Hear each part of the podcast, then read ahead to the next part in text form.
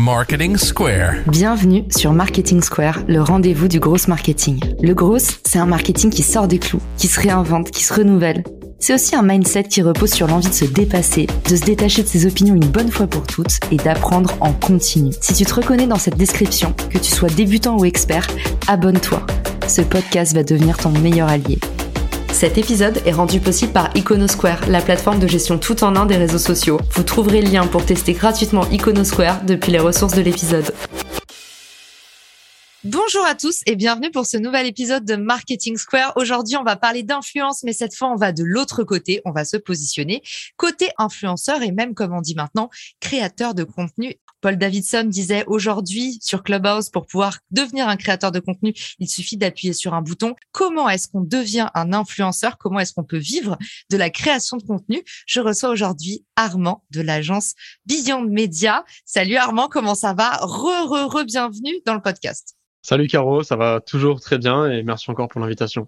Ouais, bah là, à partir de cet épisode, tu as la carte de fidélité. Je suis ravie en tout cas qu'on aborde ce sujet aujourd'hui. Quelque chose que j'ai pas dit aussi dans l'intro, c'est qu'il y a de plus en plus de petits comptes qui se lancent aujourd'hui sur euh, le marché de l'influence. Pour ceux qui ont des communautés entre 5 000 et 30 000 abonnés, on nous dit aujourd'hui qu'ils représentent 90% à peu près du marché global du marketing d'influence. Qu'est-ce que tu en penses, toi, côté agence? Il représente sûrement cette proportion du marché en termes de nombre de comptes, sûrement pas en termes de budget dépensé, tout simplement parce que les plus grosses dépenses se font sur les gros influenceurs.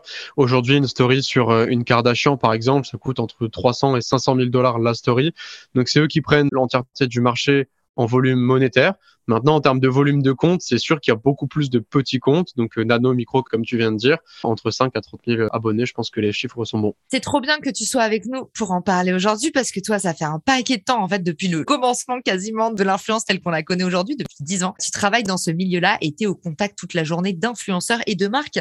Donc, tu vas pouvoir nous expliquer un petit peu euh, tout ce qu'on nous dit pas sur ce sujet. Ma première question, c'est à partir de combien de followers on peut rentabiliser une audience, soit quand on vient chez Beyond frapper à ta porte, à partir de combien de followers on est crédible? Comme on a dit dans un précédent épisode, en fait, ça va vraiment dépendre de la niche. On a des influenceurs aujourd'hui qui ont 10, 15 000 abonnés dans des niches très précises. Par exemple, dans la santé, ce sont des influenceurs qui ont de la valeur. Maintenant, si c'est sur des niches qui sont euh, beaucoup plus grosses, un influenceur de 10 à 15 000 abonnés bah, va être euh, minuscule, donc peu intéressant, en tout cas pour l'agence, mais même de manière générale sur le marché. Donc il faut vraiment tout remettre dans le contexte.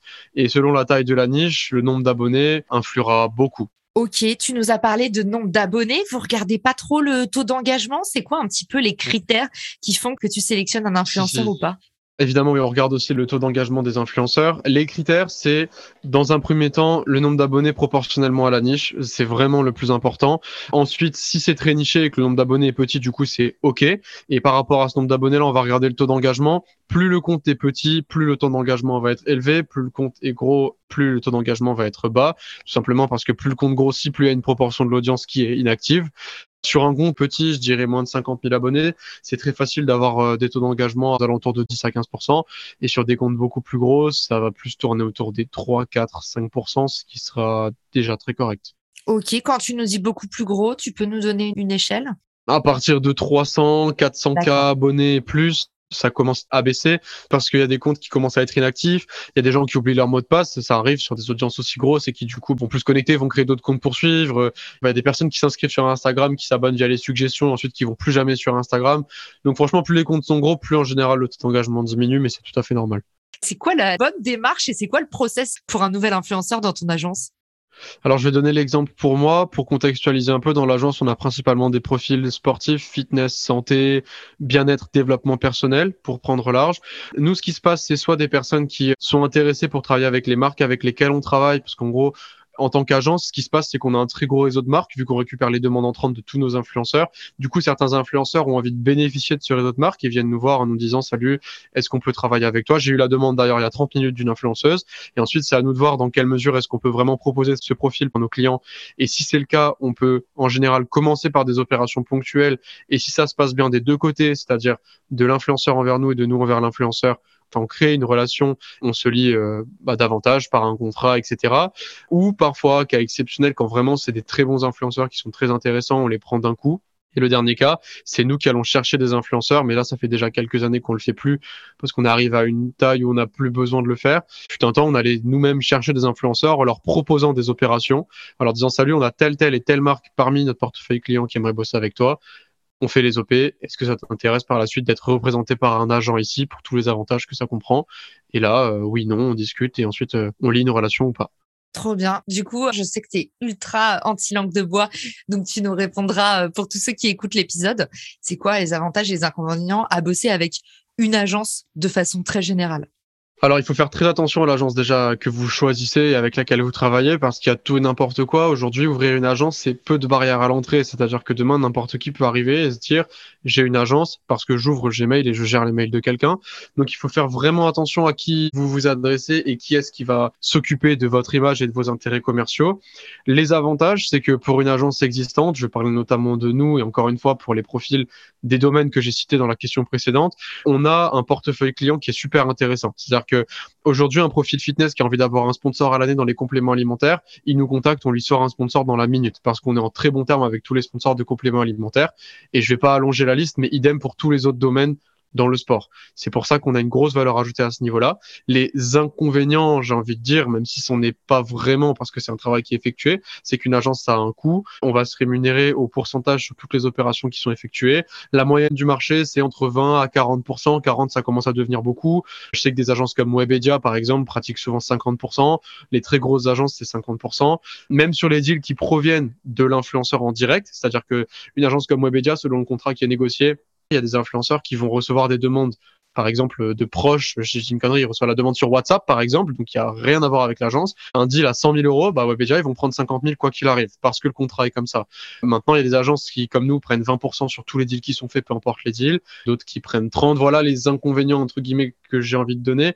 Mais surtout, le gros inconvénient, c'est si vous choisissez mal l'agence. Parce que là, l'agence, du moment qu'elle a un contrat avec vous, elle peut vous bloquer sur des opérations, elle peut mal répondre à des propositions, elle peut mal négocier pour vous. Là, ça vient au-delà d'un inconvénient, c'est vraiment avoir choisi les mauvaises personnes pour vous accompagner ça peut vous créer davantage de problèmes au niveau de votre image, au niveau des prix, des négociations des contrats, au niveau de la négociation des droits. Là, c'est vraiment si vous passez par des amateurs, en tout cas dans le domaine dans lequel vous exercez, ça peut coûter cher.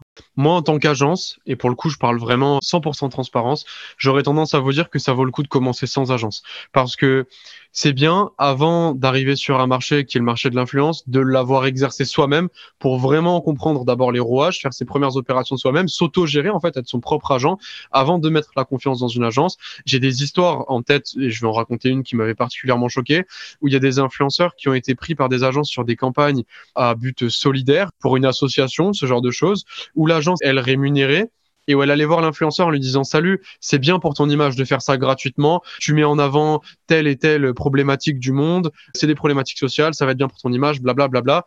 On te conseille, c'est notre rôle, fais la campagne. Ils font la campagne, ils gagnent 0 euros. L'agence derrière est rémunérée. il y a eu des deals énormes qui ont été faits sur des choses comme ça. Ou en fait, si vous n'êtes pas accompagné par les bonnes personnes, les bonnes agences, c'est chiant, franchement. Donc, euh, vaut mieux commencer tranquillement, savoir se gérer, comprendre les rouages du truc et potentiellement, pourquoi pas ensuite se lier d'amitié et de confiance, mais c'est vraiment une relation de confiance à avoir avec un agent perso ou une agence. Et là, c'est vraiment une question de relation long terme. C'est pas une relation de travail. Une agence, faut vraiment travailler main dans la main avec elle, sinon ça vaut pas le coup. C'est justement un ami à toi euh, qui me racontait qu'il avait fait partie d'une maison de créateurs TikTok, que le mec s'était cassé sans payer les campagnes, donc l'espèce de manager qui s'occupait de ça, qui s'est bien conduit pendant un moment, et puis ils s'en vont sans payer personne. Et du coup, c'est ce qui lui était arrivé. Donc euh, oui, il y a l'air d'avoir aussi pas mal de faits, comme quoi le dernier épisode, on disait comment repérer un fake influenceur. Et ben, côté influenceur, faites attention parce que vous pouvez aussi tomber sur un fake manager ou une fake agence. C'est ça, il faut vraiment faire attention à ça. Après, c'est pas quelque chose à bannir, faut pas en avoir peur, faut rester quand même rassuré. Il y a plein de gens qui font ça bien, et nous les premiers dans notre domaine. Plein d'autres agences que je salue sont très très fortes dans leur domaine respectif. Maintenant, faut quand même se méfier et faire attention à tout. Voilà, c'est un métier et il y a peu de barrières à l'entrée, donc euh, c'est très vite possible de s'improviser agent. Et du coup, si ça marche bien, imaginons on est dans un super scénario, on vient de rentrer dans l'agence euh, Beyond.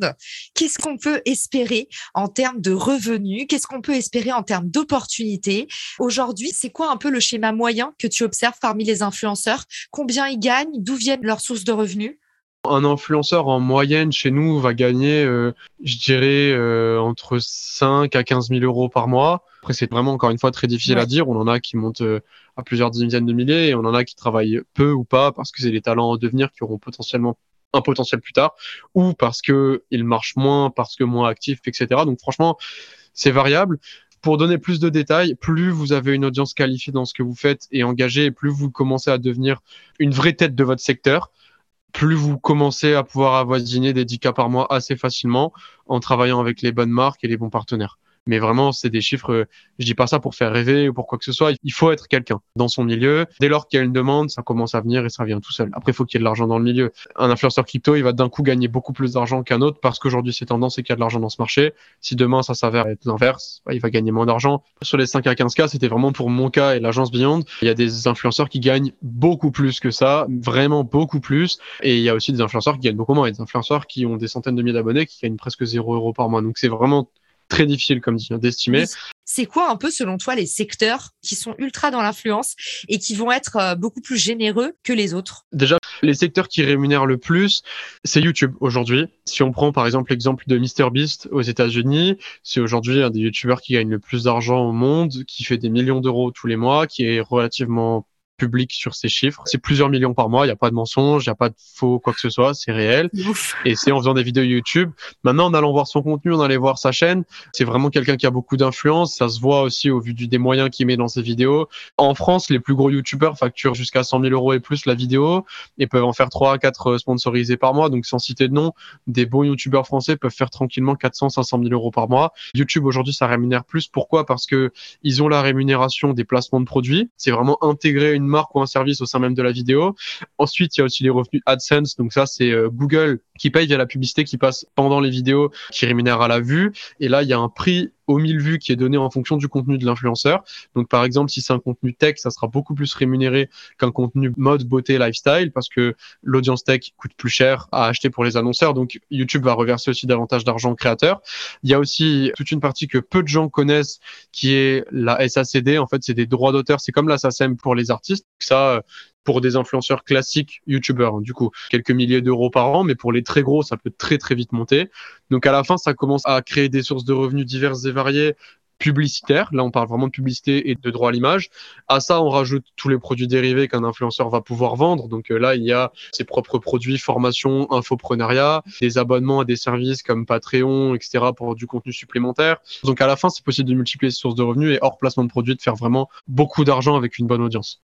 Alors, tu nous as cité Patreon, c'est un peu le modèle, si vous voulez, du tips.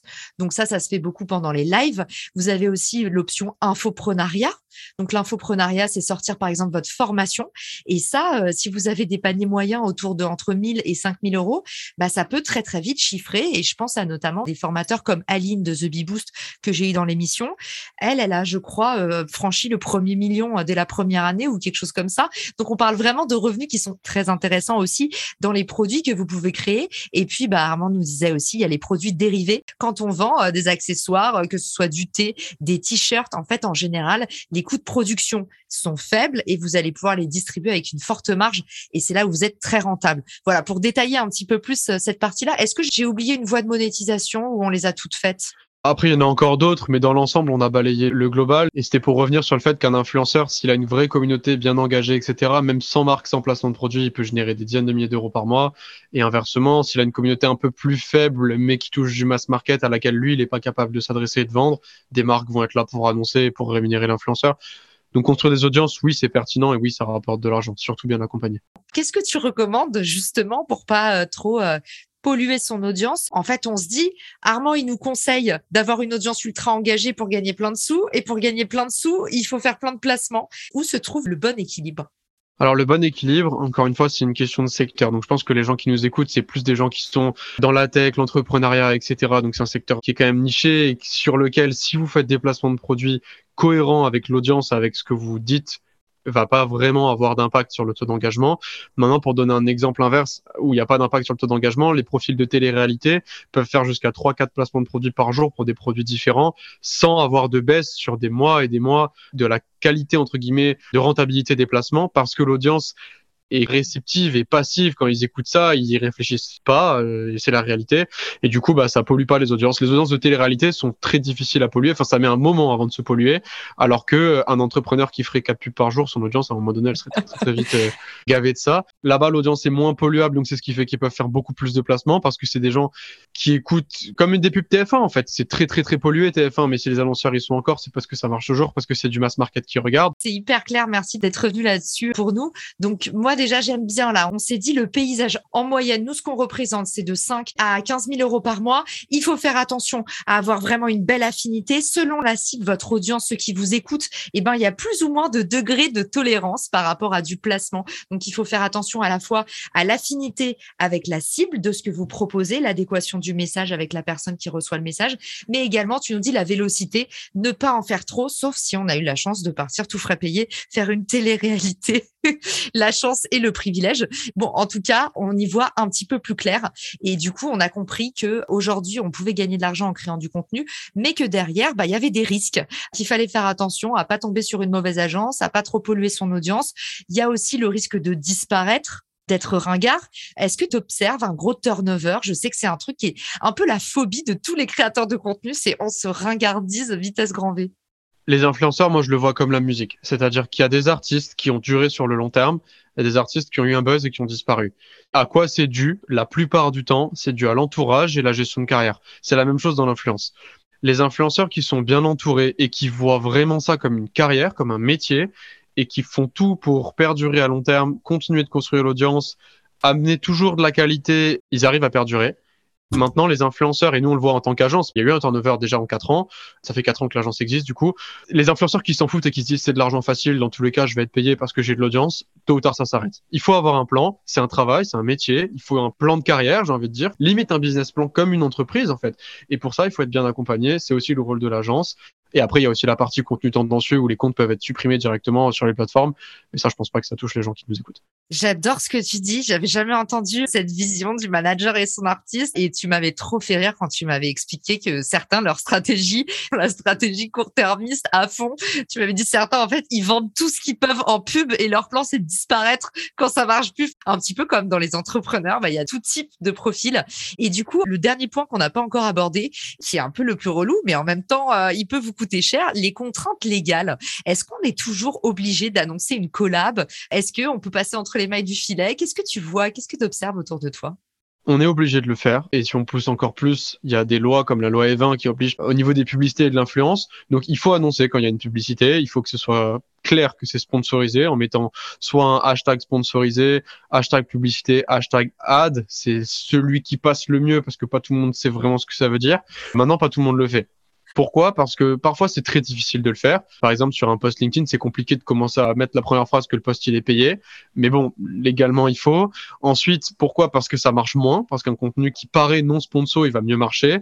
Donc en général, les influenceurs, vu qu'ils veulent avoir les meilleurs retours possibles, bah, ils le font pas. Et aussi parce que c'est pas régulé aujourd'hui. C'est une jungle aujourd'hui Internet. Il y a trop peu de régulation. Donc en fait, tout le monde s'en fout. Ils attendent de se faire taper dessus. Et tant que ça arrive pas, bah il y a très peu de gens qui vont se mettre au nord. J'ai envie de dire que placement sur quatre aujourd'hui, et encore je suis très très très gentil, il est annoncé comme sponsor et tout le reste c'est du bordel. Moi, j'aurais été même euh, pire que ça. Hein. Pour moi, 1 sur 10, il est annoncé. Et tu raison de le rappeler, légalement, tu es obligé de dire que c'est une collaboration. Et même, et ça, j'ai trouvé ça un peu tiré par les cheveux, tu es même obligé d'annoncer que c'est sponsorisé quand tu pas reçu d'argent, mais que tu as reçu un produit offert. Ouais, après c'est la loi. Faut se dire ensuite quels sont les risques de me faire attraper, qu'est-ce que je risque si on m'attrape, qu'est-ce que font les gens autour de moi. C'est un peu ce que se dit tout le monde. Aujourd'hui, tout le monde le fait. C'est un flou général. Oui, il y a une loi, mais personne ne la respecte. Bah beaucoup jouent sur ça. Après, on fait au mieux nous en tant qu'agence pour que ce soit respecté. Maintenant, euh, bah, il y a des influenceurs qui eux-mêmes ne le font pas. Bon, c'est aussi les risques qu'ils prennent eux. La loi E20, c'est vraiment là où ils sont le plus sévères. Mais encore une fois, ils ont des manières de le contourner. On a vu récemment, on était sur un clip d'un gros artiste américain et on essayait de placer une marque pour laquelle c'était pas possible de placer parce que c'était de l'alcool et compagnie et que nous on est en France et qu'on a du mal. Mais là-bas, ils ont réussi à faire un énorme placement avec une marque d'alcool sans passer par nous. Mais du coup, euh, où il y a de l'alcool dans tous les sens parce que c'est un clip américain, parce que là-bas c'est différent. Ça passe pas par une agence française. Il y a encore moyen de se débrouiller sur d'autres marchés en passant autrement. ou en faisant en sorte que personne ne sait jamais que ça a été sponsor et dans tous les cas personne vérifiera. Les stories c'est supprimé au bout de 24 heures donc va prouver etc. C'est encore très flou. Maintenant euh, il faut quand même respecter la loi. Mais concrètement on est d'accord qu'on connaît aucune histoire sur quelqu'un qui s'est fait vraiment reprendre à l'ordre. Si, bon. si, ah, bon? Ah Nabila récemment un sujet que j'ai pas abordé parce que je parle de la loi Evin comme si c'était le diable mais en fait il y a pire c'est là où par contre il y a des problèmes c'est sur les conseils financiers.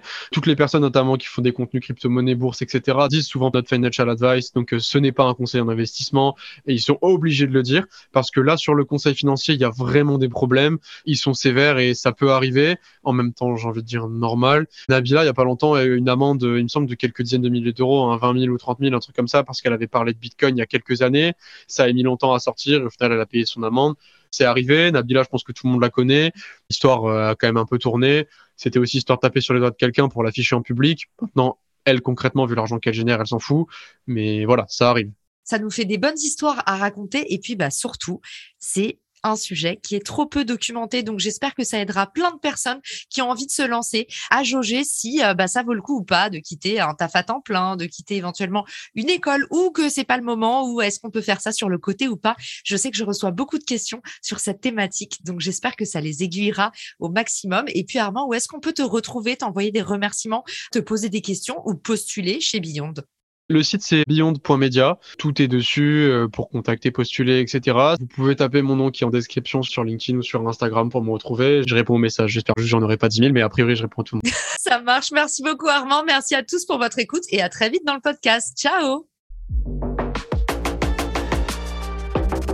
Si cet épisode te plaît, tu peux le partager en me taguant ou lui laisser 5 étoiles sur Apple Podcast. Marketing Square.